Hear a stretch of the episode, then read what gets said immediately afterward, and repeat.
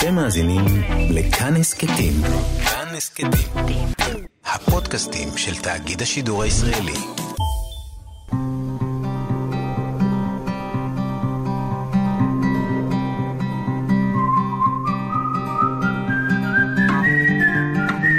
אחת פלוס חמש. אורחים וספרים עם ענת שרון בלייס. ובאמת אה, אנחנו שמים לב שלכל אחד מהם יש מה להגיד. זה לא איזה קפריזה קמתי בבוקר והתחשק לי לעשות כך או כך, יש לי מה להגיד, והדרך שבה אני יודע להגיד את זה, אולי קודם כל אה, בכתם, בצבע, בקו, אבל יותר ויותר מהירות ומהירים, יש להם גם מה להגיד במילים.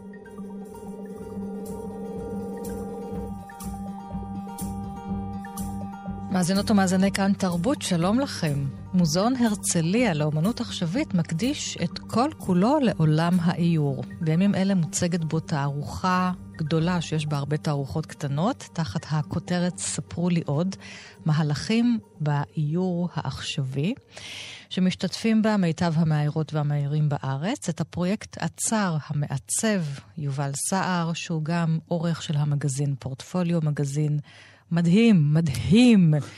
לאומנות, אם אתם לא מכירים, תחפשו אותו ברשת, וגם יזם את שבוע האיור שמתקיים אחת לשנה בתל אביב, והיום הוא איתי כאן באולפן. שלום יובל. שלום, מה העניינים? זה אתה או שזה איור שלך? זה אני, זה אני, זה, לא, זה לא AI, זה לא איור, זה פה בשר ודם באולפן. ואומנם אנחנו ברדיו ואנחנו נחגוג איורים, אבל ננסה איכשהו במיטב מילותינו להעביר אותם למאזינים ולמאזינות. ועוד מעט גם יעלו כאן לשיחות ארבעה מאיירות ומאיירים שבחרנו מתוך התערוכה שמוקדשת לרומנים גרפיים שהתפרסמו לפני כמה שנים. ואתה פנית אל המאיירים, סלש סופרים, סופרות, וביקשת מהם להוסיף עוד פרק. ואגב, לאו דווקא באופן אה, נייר בספרות, אלא יש גם כאלה שעשו את זה במדיום אחר. רובם עשו את זה במדיום אחר. הבקשה הייתה באמת, אה, כמו ששם כל המערך הוא ספרו לי עוד, אז התערוכה הספציפית הזאת היא נקראת אה, ספרו לי עוד בעקבות הרומן הגרפי. ועצרתי אותה ביחד עם שועה בן ארי, וביקשנו מהמאיירות והמאיירים לחזור על הספר שהם כתבו, איירו והוציאו לאור, ולספר לנו עוד מה קרה לפני, מה קרה אחרי, מה קרה היה לאחת הדמויות, איפה הם היו אז ואיפה הם היום. אמ, לצלול לתוך, ליטרלי לצלול לתוך אחת כן. הסצנות ולהרחיב אותה. והדבר היחיד שאסור היה להם לעשות זה להציג ספר. כי את זה הם כבר עשו. לא משנה כרגע אם זה פורמט גדול או קטן, קונצרטינה. קונצרטינה או, נאמר זה ספר כזה שהוא מקופל כמו אקורדיון. נכון. הוא לא ממש כרוך בין שתי כריכות. נכון, ש... אבל זה לא משנה, יש לו התחלה, יש לו סוף, סוף אנחנו כן. יודעים... יש סיפור. יש סיפור בוודאי, אבל יש לו, אנחנו יודעים איפה ההתחלה ואיפה הסוף, מתי מדפדפים, הקצב כמובן אנחנו מכתיבים, אבל הפורמט הוא קבוע. כאן כל אחד ואחד מהמשתתפים היה צריך לחשוב כמובן על ה... הטקטיקה הסיפורית שלו, אבל גם על הפורמט והמדיום. יובל, למה איור? מתי התאהבת? אוי, זו שאלה טובה מאוד. אה, אני, חוש... אני רוצה להגיד שתמיד אהבתי איור, גם כמו שהצגת אותי בתור מעצב, למדתי עיצוב גרפי, אז גם שם למדתי איור, למרות ש... אני לא יודע לאייר, באמת, אם תבקשי ממני חייב לאייר, כלום, כן, מה? אה, שולחן, אה, בית, אני כמו ילד קטן, יודע לצייר ריבוע ומשולשים. אמ, אני חושב שאבל ההתאהבות באמת קרתה אי שם לפני עשר שנים, קצת יותר אולי. שהתחלתי יותר אה, לפרסם בפורטפוליו אה, כתבות גם סביב איור. אה, הייתי אז גם כתב העיצוב של עיתון הארץ, וזה תחום שראיתי שאף אחד לא כותב עליו, אף אחד לא מכסה אותו, ויש דברים נפלאים בארץ. עניין אותי לדעת מאיפה הגיעו כל המהירות ומהירים, מה, מה גרם לפריחה הזאת בתחום. ובעיקר אני חושב התאהבתי בשני דברים ב- ביכולת של מהירים לעשות. אחד זה לספר סיפור, אני אמנם אבל אני גם מגיע מקריאה וטקסט וכתיבה. והדבר השני זה האופן התקשורתי שבו הם עושים את זה. ואני חושב שזה אולי ההבדל הכי גדול בין מאיירים לאומנים, כרגע נעשה משהו מאוד דיכוטומי, זה לא עניין של טוב יותר או רע יותר, אלא פשוט הבדל. אומנים לומדים במחלקות לאומנות, בעוד שמאיירים לומדים במחלקות לתקשורת חזותית. ולכן ארבע שנים הם לומדים לתקשר, ויש בעבודה שלהם יסוד אינהרנטי תקשורתי, גם אם הם עושים אומנות, גם אם הם עושים משהו לעצמם. זאת אומרת, הם קודם כל צריכים להביט החוצה אל הבן אדם האחר שצריך להבין אותם, ולא כמו האומן שאומר, אני עם המוזה שלי וההשראה שלי, מי שהבין הבין, מי שלא לא, זה לא חשוב אם לא הבינו. אז אני לא בטוח שזה נכון, כי אני חושב שיש אומנים שהם מאוד תקשורתיים, ויש אומנים שהם לא תקשורתיים בכלל, וזו אסטרטגיה לגיטימית שלהם. כן. אומן שיעשה כל אחד שיעשה מה שהוא רוצה. מבחינתי, כי אני ישר רואה את המאיירים כאומנים. אני יודעת שחלק מהם באמת עובדים בפרסום, בתחומים שונים שהם לאו דווקא אומנות טהורה, אבל uh, בסופו של דבר, ובטח במה שנראה היום עם הרומנים הגרפיים, זה ספר לכל דבר, נכון, רומן הגרפי. לגמרי. זה לא סתם שאני אומרת שהם גם סופרים לענייננו היום. נכון, ואני, וגם מזה צמח, צמחה הכותרת, ספרו לי עוד. כן. כי אני חושב שמה שמאיירות ומאיירים יודעים לעשות, זה באמת לספר סיפור באופן לא מילולי, כן. ואנחנו רואים את זה הכי קלאסי מהפיקצ'ר בוק של ספרי ילדים. יש ארבע מילים והילד הלך לישון. עכשיו, מה מאיירים פה? אפשר להעיר אין סוף דברים. מה שאני אוהבת זה כשמאיירים לא את המילים, לא את האילוסטרציה, אלא שבוראים סיפור חדש. בדיוק, וזה העוד. זה כן, הדבר הזה של עוד. מאיירות ומאיירים יודעים היום לספר לנו עוד, הם יודעות להתנגד לאיור, לספר לו עוד דבר, לספר דבר שלא נמצא בו, לתת את הפרשנות שלהם לטקסט. ובמובן הזה זה, זה היבט אחד של העוד, של זה לא רק מספרים סיפורים, אלא זה מספרים לנו עוד, והם עושים את זה בצורה כל כך יצירתית ונפלאה. אה, במיוחד גם בארץ, אה, לא, אני לא המצאתי פה כלום, כמעט בכל תחרות בינלאומית חשובה היום בעולם, יש זוכים ישראלים. אה, כן. זה ענף ש... אין הרבה ענפים כאלו בעולם שכמעט כל תחרות חשובה יש בו תמיד זוכים, או לפחות מועמדים ישראלים. ג'ודו. התעמלות אומנותית. ענף, טוב, רציתי ענף יצירתי, גם ג'ודו יצירתי, אני חוזר בי. וכאמור, גם פריחה מאוד גדולה בעשור, אפשר לומר שניים האחרונים, של הרומן הגרפי, וגם בארץ. הרומן הגרפי, נאמר לכם מאזינות ומאזינים, זה ספר שבו יש איורים, אבל הוא פונה למבוגרים. הוא לא פונה לילדים, הוא יכול גם וגם. אתה יכול להסביר את הפריחה הזאת? כן. כמומחה. אה, בוודאי. אה, נתחיל עם זה שאנחנו רואים מה קורה בעולם. גם בעולם, כבר אנחנו קצת אחרי העולם במובן הזה, אבל גם בעולם יש אה, פריחה של יצירה למבוגרים. זה גם כתוצאה מאמצעי הייצור שנהיים יותר פשוטים, מהרצון של אנשים להביע את עצמם, מהרצון, מהיכולת של אנשים גם לעשות את זה ולהפיץ את הבשורה. זה דבר אחד.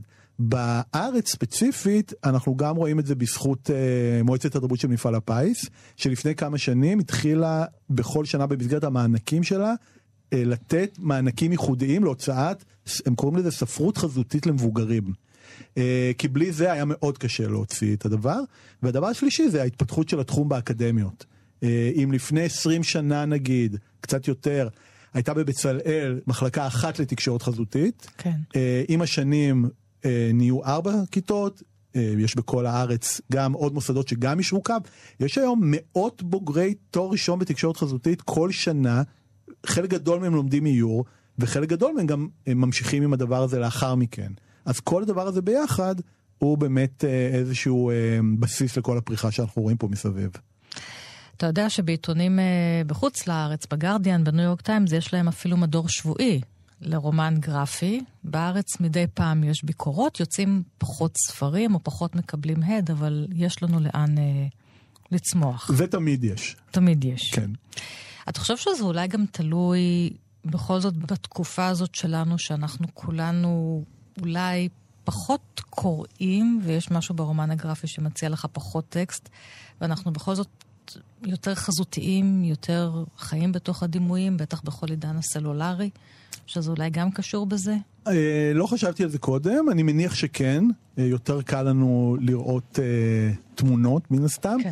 גם רומן גרפי, אה, אתה יכול בשלוש דקות לעבור את כל ה... את כל ה... טקסט, כן. כל, וגם בלי טקסט, כאילו אתה יכול לקרוא ואז תוך שלוש דקות סיימת אותו, ואז מה שנכון זה להתחיל לצלול לתוך, או כן. באמת לראות את היחס בין המילה לבין הדימוי. אז כן, ללא ספק, זה שאנחנו בעידן חזותי יותר, מן הסתם עוזר לזה. אז בואו נאמר עוד כמה מילים על התערוכה, שכולה, כל המוזיאון, כל הופך המוזיאון, להיות לגמרי, זה- חגיגת איור. תראי, זה באמת פעם ראשונה בארץ שמוזיאון לאמנות עכשווית נותן את כל השטח שלו לאיור. אני רוצה להגיד בזהירות שגם בעולם אנחנו לא רואים כאלו דברים. אה, לא בדקתי מדינה מדינה, מוזיאונים מוזיאונים, אבל אני חושב שזה באמת מהלך יוצא דופן, כי גם מתוך השמונה פרויקטים ותערוכות, חוץ מתערוכה היסטורית אחת, כל השבע תערוכות האחרות זה הכל עבודות חדשות שנוצרו במיוחד למוזיאון. כלומר, כל האומניות והאמנים יצרו עבודות במיוחד לתערוכה, במיוחד לחלל ספציפי שהם ידעו שהם עובדים לתוכו, והמחשבה על תערוכה ועל חלל באמת מחשבה יוצאת דופן. ובמובן הזה אני חושב גם, גם אני אגיד רגע במלוא הצניעות שהיא לא מאוד צנועה, אה, אנחנו קצת עושים פה לאיור מה שעשו בעבר לצילום. היום שאת הולכת למוזיאון לאמנות עכשווית, את לא תשאלי למה יש פה צילום, אבל לפני 50 או ברור, 100... יש אגפים של צילום. נכון. בכל מוזיאון שמכבד את עצמו. לפני 50 או 100 שנה כן, לא לא היה. צילום היה משהו טכני, זה לא הייתה אומנות. ואני חושב שבמובן הזה עולם האיור עובר כבר תהליך דומה. יהיה איור שהוא ברור שהוא כמו צילום אה, טכני, איור, או- אומנם צריך אולי יצירתיות, לא אולי צריך יצירתיות, צריך מחשבה, איור לפוסטר, איור להוראות הפעלה, איור להוראות הרכבה של איקאה. אני לא חושב שמישהו יגיד שזה אומנות. כן. ויהיה איור שהוא יוצג במוזיאון, בדיוק כמו צילום, בדיוק כמו כל מדיום אומנ- אומנותי אחר, וזה הייחוד, אני חושב, של התערוכה, שזה תערוכת איור, אבל יש בה צילום, וטקסטיל, ופיסול, ואנימציה, ווידאו, ו... ו... שיצרו מאיירים. נכון. שיש להם מה להגיד על העולם. תבואי לתערוכה, ולמרות שאנחנו עובדים עליה לפחות שנתיים, אם לא יותר, אה, את תראי שם דברים שמהדהדים מציאות היום, שמהדהדים דברים שמעסיקים אומנים ואומניות בכל העולם, אותנו בתור אזרחים, ויש להם מה להגיד, וזה הדרך שלהם להגיד אותה. טוב, אז נתחיל אה, לצרף את חברינו. בשמחה. הראשון יהיה המאייר אלון ברייר, שהרומן הגרפי שלו שמו צמח בית. הגיבורים שלו הם צמחים, עציצים, והוא ממש לא ירוק, הספר שלך, נכון? שלום אלון, הוא בשחור לבן. היי, שלום. אה, כן, כן. למעשה הספר הוא מין סוג של אה, אה, מדריך לגידול עציצים, כזה סוג של מדריך כיס. אה, לכן הוא ככה אה, קטן מימדים ובשחור לבן, אה, והאמת שזה גם קשור לעובדה שהוא יותר מדריך לעולם הרגשי של הצמח. מה מרגיש הצמח? כן, כן. הסתכלתי בו וחשבתי על חנה מרון מקרובים קרובים. אז אתה גם מדבר על הצמחים? האמת שכן, זה, זה מעניין, כי, כי באמת חנה מרון הייתה השפעה מאוד גדולה על, ה, על הרעיון של הספר. רבותיי, ההשקעה הזאת לא תהיה לשווא. אתם תבצעו את הצמיחה עם שר האוצר או בלעדיו. כן, גברת ביגוניה, ואני על זה מוכנה לפרק את הממשלה. כבר בחודש הבא תתחיל הצמיחה ואחריה תבוא הפריחה, ואז אדון קקטוס הנכבד נוכל לקטוף את פירות המדיניות שלי. בתור ילד, אני זוכר שראיתי את אה, קרובים קרובים, וזו פעם ראשונה שראיתי מבוגר אה, אה, משתתה בצורה כזאת. משתתה בצורה רצינית ומבוגרת, אז זה נורא מצא חן בעיניי. אה, אז האמת שיש קשר מאוד ישיר לדמות הזאת ולסצנה הזאת. בספר אני גם מסביר איך לקרוא בשם להציץ, ואיך להבין מה הוא רוצה ומה הוא אוהב. כמובן מתוך ניחוש וכל מיני ניסוי וטעייה אה, שלי כמגדל עציצים חובב, לא איזה מומחה בתחום. רגע, אז אתה רוצה לספר לנו על איזושהי שיחה מעניינת שהייתה לך עם איזשהו עציץ, או איזשהו ענף, או עלה?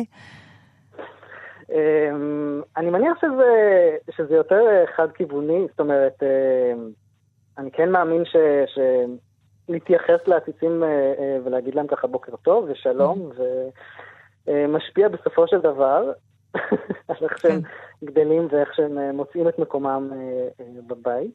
אתה צוחק, אבל אני איתך. אני איתך. זה דבר חי. בסדר, אז יש לך עציצים. איך הם מגיעים להיות uh, ספר? כשהתחלתי לעבוד על ספר, זה היה לפני ארבע שנים בערך, הייתי מין כזה, בתקופת רווקות כזה בפלורנטין, והייתה לי דירה קטנה כזאת, דירת סטודיו קטנה, שמילאתי בעציצים כדי בכל זאת להרגיש שהמקום נעים וחי. ובתור מאייר שמסתכל כל הזמן על הסביבה שלו, אז מצאתי את עצמי פשוט מסתכל בעיקר עליהם, על העציצים. ומנסה ככה להבין את העולם הזה, וככה ב... בסופו של דבר זה התחיל. הסוג של, זה הגיע מתוך מין בדידות עירונית שכזאת, וקצת אה, רצון ליצור איזשהו אה, מין הבנה שיש איזשהו עולם מאחורי הצמחים האלה. יש לך מעט מאוד טקסט בספר. נכון. בכל זאת יש איזושהי סצנה שאולי קצת אתה רוצה לספר לנו אותה? כן, הספר זה סוג בעצם של פיקצ'ר בוק, זה קצת כמו ספר אה, ילדים אבל למבוגרים. יש הרבה איור וממש קצת אה, טקסט. אני חושב ש, שהסצנת פתיחה דווקא היא התחלה מעניינת, אה, שבעצם רואים איזה דמות, איזה מישהי שמחכה לתורה בחדר המתנה אצל רופא, ולאט לאט המספרים עוברים והזמן חולף, ורואים שהיא כאילו, מה שמעניין אותה זה העציץ שנמצא בחדר המתנה. אמ, אנשים מתחלפים, אנשים באים, אה, מספרים רצים, והיא עדיין בוהה בעציץ הזה, סוג של התאהבות, ובסוף קורה עם זה משהו, בסוף הספר, אני לא אגלה, אבל אה, זה כן מתפתח לאנשהו. אז אלון, אני אקרא קצת מתוך הספר שלך, שיש בו מעט מילים והרבה צמחים ורגשות. האם הרגשת או הרגשת לאחרונה שמשהו חסר בחייך? מחקרים רבים מצביעים על כך שצמחי בית תורמים משמעותית לאיכות החיים. אי שם בתוך תוכך ייתכן וכבר עלה הרצון לצמח בית משלך. זה ללא ספק רעיון מצוין. גידול צמחי בית הינו תחביב מהנה וזול, אם כי מחייב הקדשת זמן. יקר. למרבה המזל, ישנם סוגי צמחים שאינם דורשים תשומת לב מרובה. וכאן יש אה, איור נחמד שליד הצמחים אה, מסתתר לו איזה חתול שכביכול מתחפש אה, לצמח. ואז יובל מתקשר אליך ואומר. לך, שלום אלון, מה שלום הספר שלך, מה שלום העציצים שלך? יובל, מה ביקשת מאלון לכבוד התערוכה? זה מאוד פשוט, ספר לי עוד. בוא תספר מה קורה בספר, מה קרה מאז, מה... תבחר איזה נקודת מבט אתה רוצה לעשות, באיזה אסטרטגיה אומנותית אתה רוצה לנקוט, ואני מזכיר, אסור להוציא עוד פעם ספר. אז מה עשית, אלון? האמת ש, שיובל איכשהו היה שותף לרעיון שלי לאיזשהו ספר או קומיקס על הציצים עוד לפני שהוא יצא. אמ, במקור הרעיון היה מאוד גולמי אמ, והרבה פחות, אה, אה, בואי נגיד, אה, ישיר ומתקשר כמו המדריך העציצים שבסוף יצא אל האור. אמ, עם הרבה יותר פוקוס על התקשורת של העציצים עם העולם החיצוני. וחשבנו שהמהלך המעניין שנוכל לעשות זה בעצם לחזור לנקודה הזאת וקצת לספר את הסיפור של הספר, אבל מנקודת המבט של העציצים. ולא של, ה, של הדמויות האנושיות. כן. בעצם איך העציצים חווים את, ה, את העולם. התהייה הראשונה שהייתה לי אז בדירה אה, שלי בפלורנטין, כן. ועכשיו לא עשית ספר, עשית מיצב אודיו-ויזואלי. אז בעצם אני מגיעה לתערוכה, ומה אני אראה? אפשר להגיד שזה סוג של אה, מין חדרון קטן אה, אה, עם הקרנה, מאוד מאוד פשוט, mm-hmm. אה, שמזמין את הצופה פשוט אה, להיכנס ורגע לשהות בו אה, ולחוות את העולם מנקודת מבט הזאת של הצמחים. זה סוג של סימולטור של עציץ, אפשר להגיד. שהצמחים מאוירים, יש לומר עוד הפעם. כן, כן, זה ממש לא, בשפה כן. של, בשפה של הספר. אפילו יש צמחים מסוימים שנמצאים בספר והם מופיעים אה, בעבודה, בכל מיני אה, מיקומים והקשרים אחרים. אה, זה מציג מין סוג של אה, יממה כזאת בחייו של... אה, עציץ פנסיברה שנמצא באיזשהו סלון של איזשהו בית. תאמר לי שוב את השם. פנסיברה. אה, קרוי בעברית גם אה, אה, לשון החותנת. לשון החותנת, אוקיי. כן, כן. כבר מפחיד. אז אני מבינה שזה סרט אימה. יש, יש, יש אנשים שקצת מפחדים ממנו, האמת, אבל מי שמכיר יודע שזה אחד העציצים הכי נעימים ונחמדים וסלחניים. מפרק סטריאוטיפים. כן. בדיוק. למה אבל אה, רומן גרפי על עציצים בשחור לבן?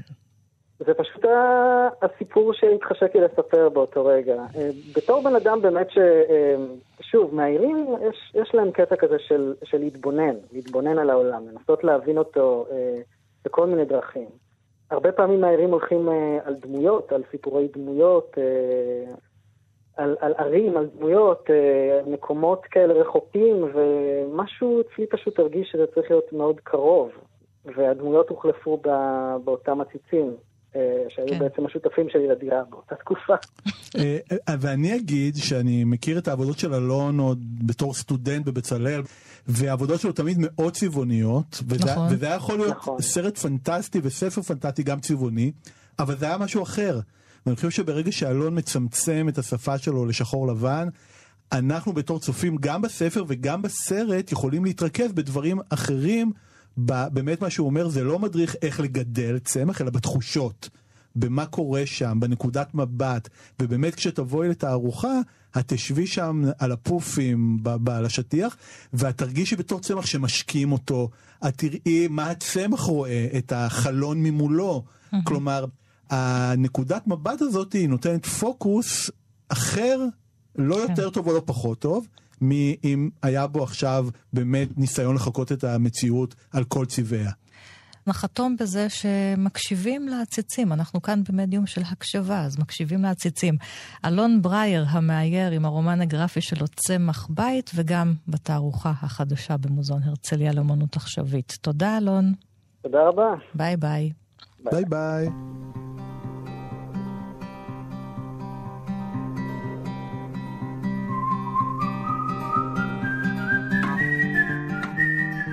עכשיו יובל, אנחנו אומרים שלום למאיירת נינו ביניאשווילי, שהרומן הגרפי שלה על שפת הים השחור חוזר לסיפורים גיאורגיים, למולדת שלך. שלום נינו.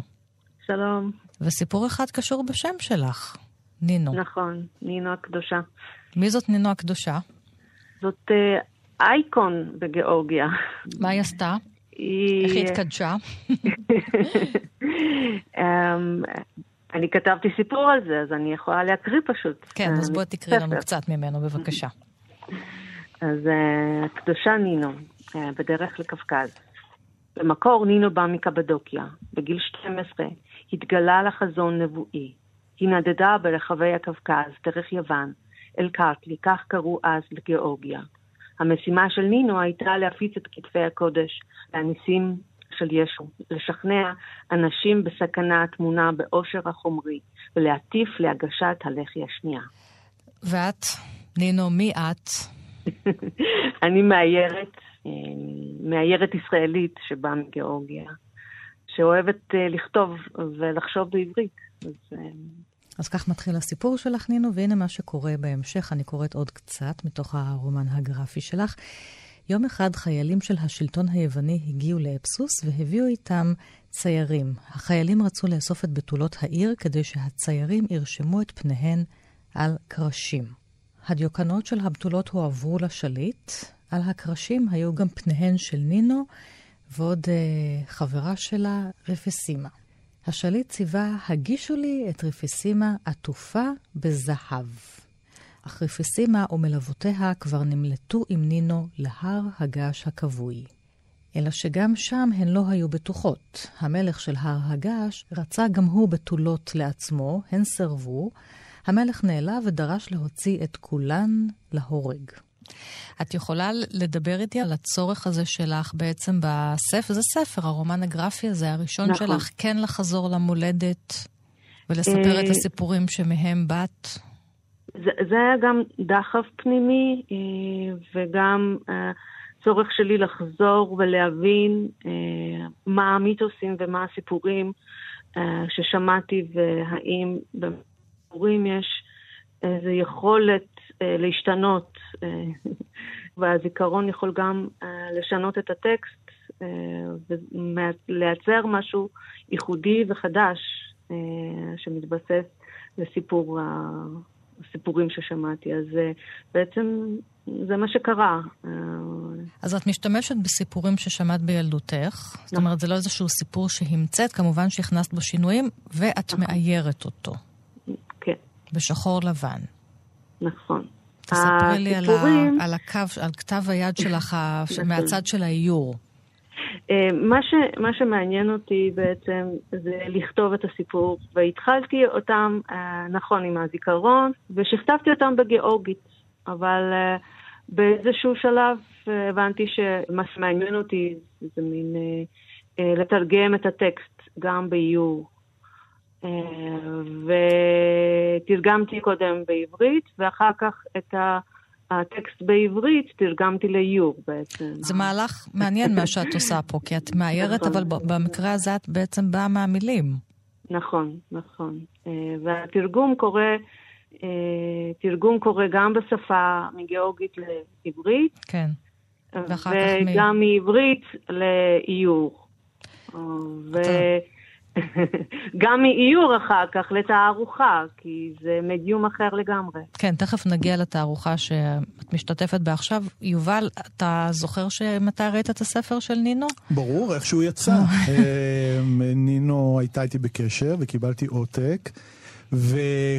ווואו, כל כך התרשמתי ממנו, ואני חושב שבאמת מהשילוב הזה של הסיפור, שמן הסתם אני פחות בקיא כן. בהיסטוריה ומיתולוגיה גיאורגית, אבל גם באופן שבו נינו תרגמה אותו לוויז'ואל, שזה מצד אחד נראה מאוד פרום, כי זה ממש קצת נראה כמו ספר סקיצות, במובן כן. הטוב כמובן של המילה, אבל גם נראה כאילו אי אפשר היה להזיז שם אף לא כתם דיו אחד ימינה או שמאלה. כן. ואני חושב שזה לא מפתיע ששנה אחר כך, אם אני זוכר נכון, זה זכה בפרס אה, אנדרסן של מוזיאון ישראל לאיור ספרים. אה, אה, כי זה באמת... אה, את יודעת, זה מין קלישאה אולי מה שאני הולך להגיד, אבל לא זוכר שראיתי משהו כזה לפני וגם לא מאז. ואתה מדבר על התחושה הזאת של הספר סקיצות, זה גם קיים בכתב. זה כביכול, נכון. יש פה משהו שהוא לא מלוטש, עד הסוף הוא מחוספס, אבל זאת היצירה. מהות שלי להיות כזאת, כמו שאני. זאת אומרת, גם אה, צורה שאני מדברת, או חושבת, אני, גם כמו ספר סקיצה. זה מדליק מה שאמרת לי עכשיו. את לוקחת את זה באמת למקום הפרוע ביותר, את עושה הפעם לא רומן גרפי או סקיצות, את עושה פסלים מקרמיקה. זה מה שקורה בתערוכת איור. נכון. תסבירו לי את זה בבקשה, מה קורה פה? אז כשהוזמנתי לתערוכה, ספרו לי עוד, אה, הייתי צריכה לחזור לספר, וזה כבר קרה לפני חמש שנים, אז אה, אמרתי, טוב, איך אני מחדשת לעצמי ומה אני עוד מתרגמת שלא עשיתי עד עכשיו. אז, אז רציתי עוד מחקר, אה, מחקר חומרי, ואיך אני מתרגמת את הקו שלי אה, מפורמט של ספר אה, בחלל. ממשהו דו-ממדי למשהו תלת-ממדי, עם נפח. בדיוק. אה, בעצם לספר יש אה, דפדוף, וזה פורמט כל כך אה, אינטימי ושונה, ובתערוכה זה, זה גם חשוף בצורה אחרת. אפשר להסתכל על דברים מכל מיני זוויות, ונכנסים לחלל מכמה כיוונים. זאת אומרת, יש קריאה אחרת. יש שם כלים מקרמיקה, כן, ואז התחלתי להבין שאני, מעניין אותי אה, אה, לצייר על עריכים. והתחלתי לצייר על עריכים, אה, וגם התחלתי לבנות קדים. מעניין אותי איך אני, בתור מאיירת, הייתי מכינה צורה תלת-ממדית שיהיה דומה לקו שלי, לרישום שלי. ובאמת אה, יצרתי אה, אה, שני פסלים, סלאש קדים, שהם מאוד נראים יחסית לא כמו כד רגיל, אלא כמו איור שלי, פשוט בתלת מימד ובשחור. ומה אנחנו קוראים, יובל? או, אז מה- קודם כל, מה רק- קוראים? רק נגיד שיש שם גם עוד ציור קיר גדול כן. של אחת הסצנות מהספר, עוד איזו קערה על הקיר ועוד הים השחור על הרצפה Mm-hmm. בוהק אה, כמו מראה. ואני חושב שהשאלה הזאת היא נכונה וטובה לגבי כל התערוכה, כי אפשר לבוא לתערוכה ולא להכיר את נינו ולא להכיר את אף אחד מהאומנים ואת הספרים, ופשוט לאהוב וליהנות ולהתרשם מהעבודה. ואז אפשר ללכת ללייבל על הקיר, ולקרוא כל לייבל על הקיר הוא בנוי משתי פסקאות. פסקה אחת על מה הספר המקורי, פסקה שנייה, מה המהלך בעבודה החדשה, ואם רוצים עוד יותר להתעמק, אז יש גם פינת קריאה עם כל הספרים של המשתתפים בתערוכה. ואם כמו שנינו אמרה, הספר מתחיל ונגמר באותה כלומר בנקודה אחת ודפדוף ונגמר פה, פה את צריכה להחליט על מה את מסתכלת, מאיפה זה, מאיזה זווית את מסתובבת סביב הכד, מה את רואה בה, מה את מבינה מהציור קיר הגדול, ואת צריכה להרכיב את הסיפור בעצמך. ואני חושב שגם אם לא יגידו לך ש... אף מילה מי זו נינו ועל מה הספר, mm-hmm. התחושות שיעלו משם והמחשבה על מה את רואה, אה, נכון שכל אחד יראה שם משהו אחר, אבל זה כן הרוח שנינו מבקשת אה, לספר לנו. את רוצה לספר לי את הסיפור? יש שם איזושהי סצנה שמתרחשת בתערוכה אה, במוזיאון? בתערוכה כן. כן. יש סצנה אחת מתוך הספר, שהיא סצנה מאוד אה, חזקה בעיניי. כל, ה, כל החמישה אה, סיפורים מאוירים אה, בספר מדברים על, על אה, יחסי כוח, וזה אולי גם משהו שנורא עניין אותי אה, בעיסוק במיתולוגיה הגיאורגית.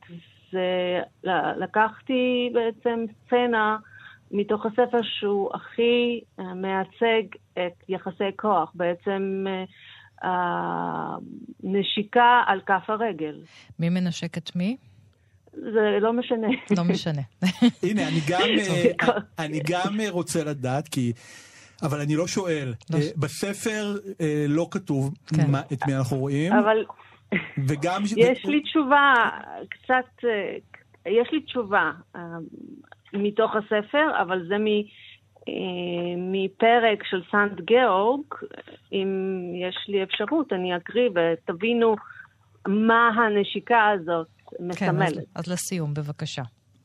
גאורג היה בנם של אישה אדוקה וקדוש מעונה. הוא גדל והתחזק, התמלא בחוכמה וחסד אלוהים. אחרי מותו של האב, גאורג הצטרף לצבא. מהר מאוד נהיה שומר נאמן של המלך. גאורג הפך לקרוב למלך, נאהב. גאורג היה חכם, יועץ של המלך. גאורג היה אמיץ, נאבק עם מפלצות. בימים ההם הוא שמע את דברי המלך. אשר השווה את עצמו לאלוהים בפני העם. גאורג ניגש למלך והודיע על עזיבתו. המלך ניסה לקנות חזרה את אמונו, אך גאורג היה אדיש לפיתויים. המלך הזועם העניש אותו בעינויים קשים. החיילים השתכנעו ממסירות הנפש של גאורג והחלו להאמין באלוהים שלו, אך הם חזרו לארמון ונשקו את שולי גלימתו של המלך. לבוא יחפים? אולי תקבלו נשיקה. ברגל, תודה רבה, נינו בן ישווילי, והספר שלך, הרומן הגרפי שלך על שפת הים השחור, אני מזכירה. וגם תהיי בתערוכה החדשה. תודה לך. תודה. ביי ביי. אחת פלוס חמש. אורחים וספרים עם ענת שרון בלייס. מאזינות ומאזיני כאן תרבות, היום אנחנו בתוכנית מיוחדת לכבוד אה, תערוכה שכל כולה מוקדשת לעולם האיור שנפתחת במוזיאון הרצליה לאומנות עכשווית. עוצרת התערוכה יובל סער שנמצא איתי כאן באולפן, ואנחנו מדברים עם ארבעה מאיירות ומאיירים שהוציאו לפני כמה שנים רומנים גרפיים. ואתה ביקשת מהם לחזור אל הספר ולהכין משהו חדש שקשור בו לתערוכה, אבל שהוא לא יהיה ספר. לספר לנו עוד. לספר לנו עוד, בדיוק ככה גם קוראים לתערוכה, תספרו לי עוד. ועכשיו נמצאת איתנו עופרה עמית, והספר שלך, הרומן הגרפי שלך, שמו Undercover, שבו מככבת חתולה בשם ויקטור. אז אני כבר מאוהבת. אה, הוא עוסק אה, בפרידה, והוא מתחיל באישה שלובשת בגד ים, והיא נפרדת דבר ראשון מהיד שלה. אה, כן, ככה. זה מתחיל ככה קצת קשוח, שזו כן. בעצם יד קטועה כשהיא מנופפת לשלום. אה, למה היד בעצם- קטועה? אני חושבת שהטקסט היה מאופק מאוד, ורציתי ליצור איזשהו דיסוננס כזה בין הטקסט לדימוי, שהוא כביכול היא אומרת, אה, היא מתחילה בזה שהיא אומרת, מדברת על האובדן, ואז רואים image שהוא קיצוני יותר. וקצת אולי גם צוחק על הקלישאה הזאת, שאומרים שמאבדים משהו, זה מישהו, אז זה כמו לקטוע Mm, איבר. אה, יד. כן. כן. ואז היא צוללת פנימה, אל תוך היד שלה. נכון, נכון? היא הופכת נכון. להיות כמו ים. נכון. אה, אז איפה אנחנו מצטרפים אל החתולה ויקטור? אה, בעצם המשברים ואירועים מטלטלים גורמים לנו להסתכל פנימה, וזה איזושהי מטאפורה בעצם לצלילת עומק הזאת שהיא עושה, בתוך uh, כמעט תביעה ומין סוג של אובדן שפיות זמני, שבו היא משליכה את האובדן והחיפושים על השמיכה שהלכה לאיבוד ועל החתולה שהלכה לאיבוד. ובסופו של דבר היא מדמיינת, אה, היא, היא מספרת שהחתולה מופיעה בתוכנית טלוויזיה, היא כבר כאילו כן, זה מאבדת נורא, את זה. זה נורא מצחיק. היא מופיעה בסרט כזה מה, של היצ'קוק, ואחר כך היא עוברת בקזבלנקה, כזה ברקע בהתחלה כמו היצוק, כן? ואחר כך היא מופיעה כך- בקזבלנקה, לא פחות ולא יותר. ואחר כך היא מתקדמת, היא מקבלת אה, קידום והיא מופיעה בתוכנית אירוח. אה, עד שדי, עד שהיא לא, כבר לא יכולה יותר, הגיבורה. ואז חל השינוי, מתארגנת מחדש. והחתולה חוזרת, ויקטור? אה, היא לא חוזרת. אני, אז בסיפור, במקור, אני כתבתי בסוף שוויקטור לא חזרה אף פעם, אבל התעקשו איתי מירב אה, סלומון, שעבדה איתי על הספר, מהמם. והוציאה אותו לאור. היא, היא ולא רק היא, שכנעו אותי שזה לא, לא כדאי שזה, שזה יהיה, וזה נותר אה, סימן שאלה. יש סיכוי שמתחבאת באיזשהו ארון בגדים. יכול להיות, או כן, יש כל מיני מקומות לחתולים, כן. יש חתולה בבית, עופרה? לי יש חתולה, קוראים לה מוריס. מוריס. חשבנו פשוט שהיא חתול בהתחלה, אז קראנו לה מוריס, על שם מוריס סנדק. ויובל מגיע אלייך, והוא אומר לך, שלום עופרה, בואי תמשיכי את הסיפור הגרפי שלך, את undercover. סיפור כיסוי. סיפור בעברית. כיסוי, נכון, ולא בפורמט ספרותי הפעם. נכון. האמת, סקרן אותי כמוך, מה קרה לוויקטור? אה, אני חושב שאחרי שהיא הצליחה בתור שחקנית, היא נהייתה איזה ראש אולפן או מין משהו כזה, ולכן היא כבר לא מופיעה על המסך. והרומן הגרפי, או הסיפור, היצירה של עופרה באמת, אני חושב, שונה משאר המשתתפים בשני היבטים. אחד, זה הספר האחרון שיצא לאור. שפנינו מבין כל המערות והמהערים, ולכן אני חושב שאולי גם לעופרה היה קצת יותר קשה, אה, כי יש הבדל בין מישהו שפרסם ספר לפני עשר שנים לחזור נכון. עליו, לבין מישהי שפרסמה לא מזמן, ואני אומר לה, רגע, רק סיימת, בואי תספרי, וגם הפורמט של עופרה הוא הכי קטן, הקונצר... אותה זה קונצרטינה. ממש ספרון אקורדיון כזה, נכון, שאפשר, להכ- קונצרטינה. שאפשר להכניס בכזה כיס בחולצת אה, כפתורים. נגיד גם שהוא זכה בפרס איגוד המאיירים בבריטניה. נכון. אז מה הכנת לתערוכה, שהוא לא ספר הפעם? זה היה מאוד קשה להחליט, כי אין לי מספיק פרספקטיבה על הסיפור הזה, הוא רק יצא, והחלטתי שאני רוצה בעצם אה, לספר עוד, לא במובן של להמשיך מה קרה אחר כך, אלא להישאר שם קצת. ופשוט החלטתי לעבוד מאוד מאוד בגדול, הרבה יותר מהספר זה בטוח, והרבה יותר ממה שאני רגילה. עשיתי עבודה הכי גדולה בגודל של לוחות עץ, אה, של איורים שונים שמצטרפים לעבודה אחת גדולה. והמקום שיצאתי ממנו זה בעצם להגדיל, כמו להגדיל פרט במפה. מהמם. אז רציתי להתעכב על רגע, הרגע שהיא צוללת שם לתוך היד שלה, שכבר לא, מזמן כבר לא יד, אלא מסמלת כבר את כל הדברים האלה הנסתרים, ומה ש, מה שקורה שם. רציתי להתעכב על זה, כי פרידה ואובדן זה דברים נורא נורא מטלטלים ומשמעותיים, ופתאום אה, המוזיאון זה הזדמנות, במה ש... הזדמנות לה, להגדיל את זה. אז יש לנו פה הפעם את ויקטור ענקית. נכון. ככה זה נפתח, הרצף לוחות שלך על הקיר. נכון. אה, אני רק אגיד ש, שרק נבהיר למאזינות ולמאזינים מה זה ענקית, זה בערך מה ארבעה מטר רוחב על שניים, שניים וחצי מטר גובה. חתולה. אה, חתולה. ועוד... חלום הרטוב שלי. אה, ויש שם כמה לוחות עט שמתחברים אחד לשני, וגם פה אנחנו בתור צופות וצופים צריכות להחליט על מה להסתכל קודם, מאיפה נכון. אנחנו קוראים את הסיפור הזה, את הסצנה הזאת, את הסצנות. מתחילים מלמעלה למטה, מימין לשמאל, נתקעים בתוך אחת הסצנות שקורים בה יותר דברים, או אפילו רק הפנים הבאמת מהממים של החתולה ויקטור. זה באמת, אני רוצה להגיד פסיכי, העבודה הזאת היא עיפרון והכאלה על דיקט, וכל כך הרבה פרטים יש שם, שיש ספסל בתערוכה ממול. כן, ופשוט יפה. אפשר לשבת אה, ול... יופי. ו... ולצלול פנימה. ולצלול, ולצלול פנימה. בדיוק. אגב, בשבילך עולם האיור, הוא יכול לאפשר לנו לצלול פנימה אל האזורים ה...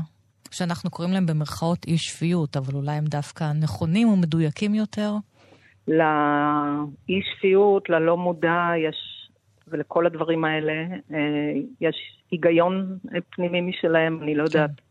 מה שכן, אני יכולתי לחשוב על ההבדל בין... מאיירים לאומנים, כי mm-hmm. יש מין ספקטרום כזה. ו... כן, דיברנו אודותיו קצת בהתחלה. כן, אז בעצם כשלא הייתה לי המשבצת שהגדירה, כמו שמגדירה למאיירים, איפה הם יכולים להתפרע, אז זה היה הרבה פחות נוח, אבל בסופו של דבר אני שמחה שניצלתי את זה דווקא למשהו שהוא פחות ברור, פחות אה, אפשר לקחת את זה לאן ש, שרוצים. נגיעות אוטוביוגרפיות? יש? אה, כן, כן, כן, יש. אז אני רק אגיד שעופרה מאוד אוהבת לשחות. כן. אני, אני, אני פה, זה הדבר היחיד שאני מוכן לגלות, ואני חושב שזה לא פלא שבתור שחיינית מדופלמת, זה מה שאנחנו רואים פה ב...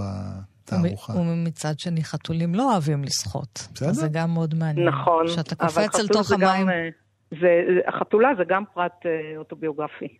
עופרה עמית, הסיפור הגרפי שלך אנדרקאבר, תחפשו אותו אה, ותגיעו אל התערוכה, אל מוזיאון הרצליה, לראות את ההמשך שלו, את האפשרויות שלו שעופרה עוד מציעה מעבר לסיפור. תודה רבה, עופרה עמית. תודה רבה, תודה. תודה.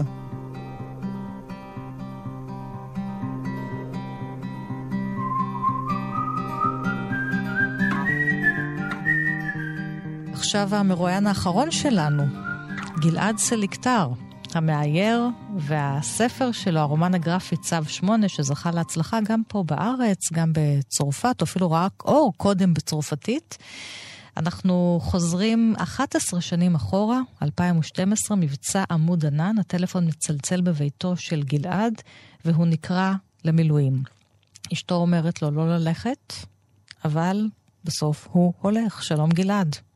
שלום ענת. הייתה לי בדיוק סיטואציה כזאת עם בעלי. הספר שלך, צו 8, עוסק גם בצו 8 שאתה קיבלת, וגם בצו 8 שיצאת במסגרת המילואים שלך לחלק לאנשים אחרים, והוא גם חוזר אחורה אה, לשירות הצבאי כחייל סדיר, והוא רומן אוטוביוגרפי. הקריאה למילואים, צו 8, בעצם לקחה אותי חזרה אחורה בזמן, שהמילואים אה, התקיימו ב, בנקודת אה, מפגש ליד הבית של ההורים שלי, ואימא שלי לקחה אותי, ל... לקחה אותי בעצם למילואים, וכבר בנסיעה לשם אה, צפו הרבה דברים שקשורים גם ל... לילדות, גם לחיים שלנו כאן, וברגע שהגעתי למילואים, לגן ילדים, בספר מה שמתרחש זה מפגש עם אה, אלמנט מסוים שלוקח אותי לשירות הצבאי שלי, שבו בעצם הייתי אה, מאבטח מתקנים, והייתי מצייר ציורים לכל, ה, אה, לכל החיילים שם בבסיס, ולאחד החיילים ציירתי ציור, שמסתבר שהוא עשה קעקוע ממנו על כל הגוף העליון שלו. מה היה ו... בציור הזה? בציור בעצם היה איזה סוג של הוא ביקש ממני משהו לעשות ממנו קעקוע. היה שם איזה סוג של שדון שעף בחלל, ובמילואים עצמם, מה שקורה זה שאני רואה ציור שהילד שלו צייר את אבא שלו עם הציור שלי. בוא נסביר, אתה, כי רואים את זה בתוך הרומן הגרפי שלך, אתה מגיע לנקודת המפגש של הצבא שהיא בעצם בגן ילדים, שזה כמובן כן. הזוי לחלוטין. גן ילדים, שם מתרכזים אנשי המילואים, שם מגייסים, ושם אתה רואה ציור של ילד, שבעצם בתוך הציור מופיע הציור שלך, ואתה מבין שזה הבן של אותו חייל, שפעם היה בחור צעיר, חייל איתך בסדיר, וציירת לו את הציור הזה. כן. ציור בתוך ציור בתוך ציור בתוך ציור. וגם סיפור בתוך סיפור בתוך סיפור. וזה מפגש עם הרב שלי, שמפעיל איזה סוג של אה, השתלשלות של אירועים בתוך הספר. אה, בסופ, בסופו של הספר זה סוג של איזה פתיחה חדשה של סיפור. המפגש המחודש בעצם, גם עם, עם הדמות שלי וגם עם הדמות של החייל. יובל נמצא איתי כאן. הספר הזה הוא ספר שמצד אחד מספר את הסיפור הגברי הישראלי, ומצד שני גם מפרק אותו, יובל? כן. אה, אני חושב שגם באמת אה, באותיות וגם בסגנון האיורי של גלעד. גלעד, תקרא לנו קצת מההתחלה של הרומן שלך, שהטלפון מצלצל בבית. טלפון מצלצל, מעיר אותי ואת אה, עדי משנה. אני מרים את הטלפון ואני רואה שכתוב מספר חסוי. אני אומר לעדי, זה בטח מהצבא. אמרו בחדשות שכנראה הקפיצו את כל יחידות המילואים. את יודעת, בגלל הטילים בדרום. עדי מסתכלת עליי ואומרת לי, אל תענה.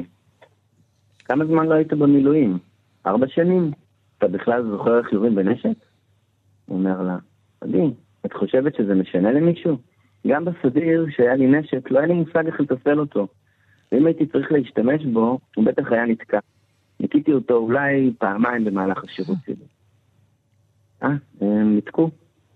אני, תכבה את הטלפון. חושבת שזה יעזור? פשוט אל תדליק אותו, עד שכל הבלאגן הזה יסתיים. תספר שאיבדת אותו או משהו כזה. יש לי תחושה רעה. אולי זה מצב חירום? די, תירגע. אתה יכול לישון בשקט. הם יסתדרו בלעדיך, אבל אני לא. ובכל זאת, כאמור, הוא קם ויוצא מן הבית, ומי שלוקחת אותו למילואים היא אימא שלו, ולא יכולתי שלא לחשוב על uh, ספר משנת 2008, ששמו אישה בורחת מבשורה של uh, דוד גרוסמן. גם שם יש אימא שלוקחת את הבן למלחמה. אז עכשיו uh, אנחנו מגיעים אל התערוכה. הספר שלך הוא מאוד uh, כחול וחום, ובתערוכה אתה בעצם אה, נדרש להמשיך ולספר אותו בצורה אחרת, והפעם אתה מספר אותו בצבעים ורודים, הרבה ורוד יש שם, ואתה חוזר לאימא שלך. אימא שלך היה מוקד הפעם. כן. בתערוכה. אימא שלי אה, בעצם בשנה האחרונה אה, הייתה לה נפילה בבית, ובעצם הייתה זקוקה לשיקום לתקופה ארוכה. ואני בדרך כלל קיבלתי את הסופי שבוע, והבאתי מוזיקה, הבאתי תמונות, זאת אומרת כל דבר שיכול ליצור אינטראקציה אה, וליצור אה, דיאלוג איתה, כי לא הייתה הרבה הרבה תקשורת בזמן, בזמן המסוים הזה. ובנוסף כמובן הבאתי גם אה, דפים, הבאתי בגלל הדחיפות של התקופה, הבאתי דפים מכל מיני, כל מיני סוגים וכל מיני חומרים גם, וכשהתחלתי לעבוד על זה בעצם הוורוד הזה היה אחד מהצבעים שפשוט היו איתי.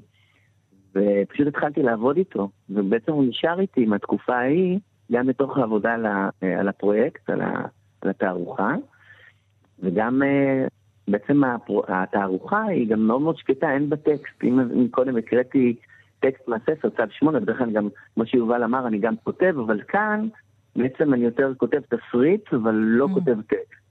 וזה מגיע בעצם אה, מה, מהמקום הזה שאימא שלי, בעצם התקשורת הייתה מאוד מאוד דלה, ומשם זה הגיע.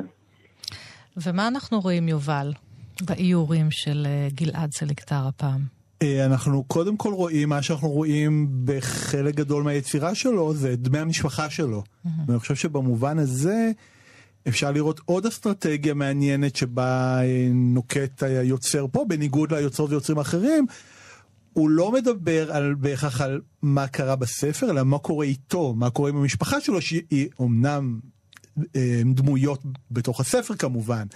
אבל כשבאנו וביקשנו מהיוצרים לספר לנו עוד, גם, גם אחד, הדבר ש, אחד הדברים שהם היו יכולים לספר, זה מה קרה איתם מאז שיצא הספר. ואנחנו רואים שם שורות של אה, איורים יפהפיים של גלעד, אה, באמת נכנס בהם צבע אחר שלא כן. מופיע בספר.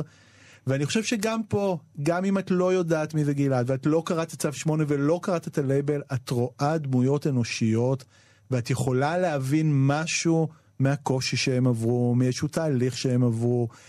גם איורים של אימא שלך, של אימו. נכון. וגם הנושא הזה של הזקנה והתלות באחרים. וגם פה את יכולה להסתכל על איזה איור שאת רוצה, באיזה סדר שאת רוצה, להתמקד במה שאת רוצה, ולעשות מזה את הסיפור שלך.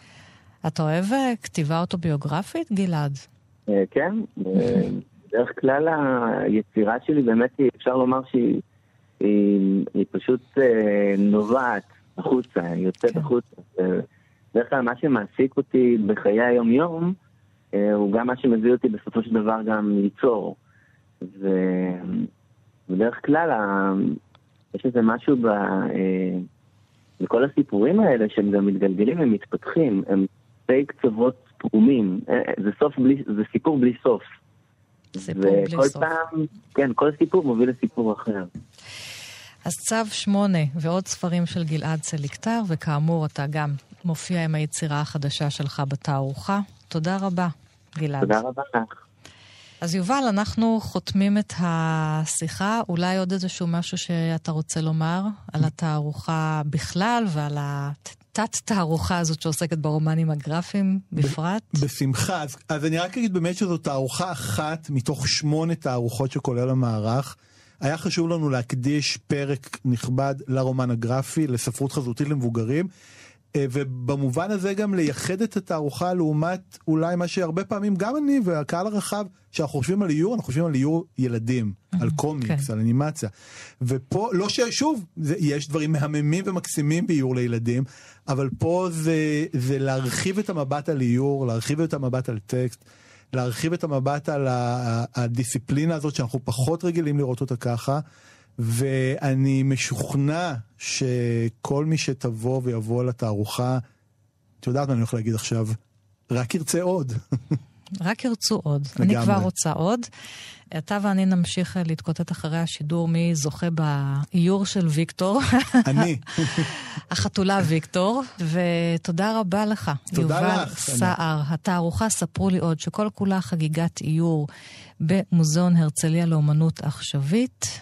אני ענת שרון בלייס, כל תוכניות אחת פלוס חמש תמיד זמינות לכם בעמוד ההסכתים שלנו בתאגיד השידור, עוד פרטים בדף הפייסבוק שלנו. תודה לכם, מאזינות ומאזיני כאן תרבות, ולהתראות.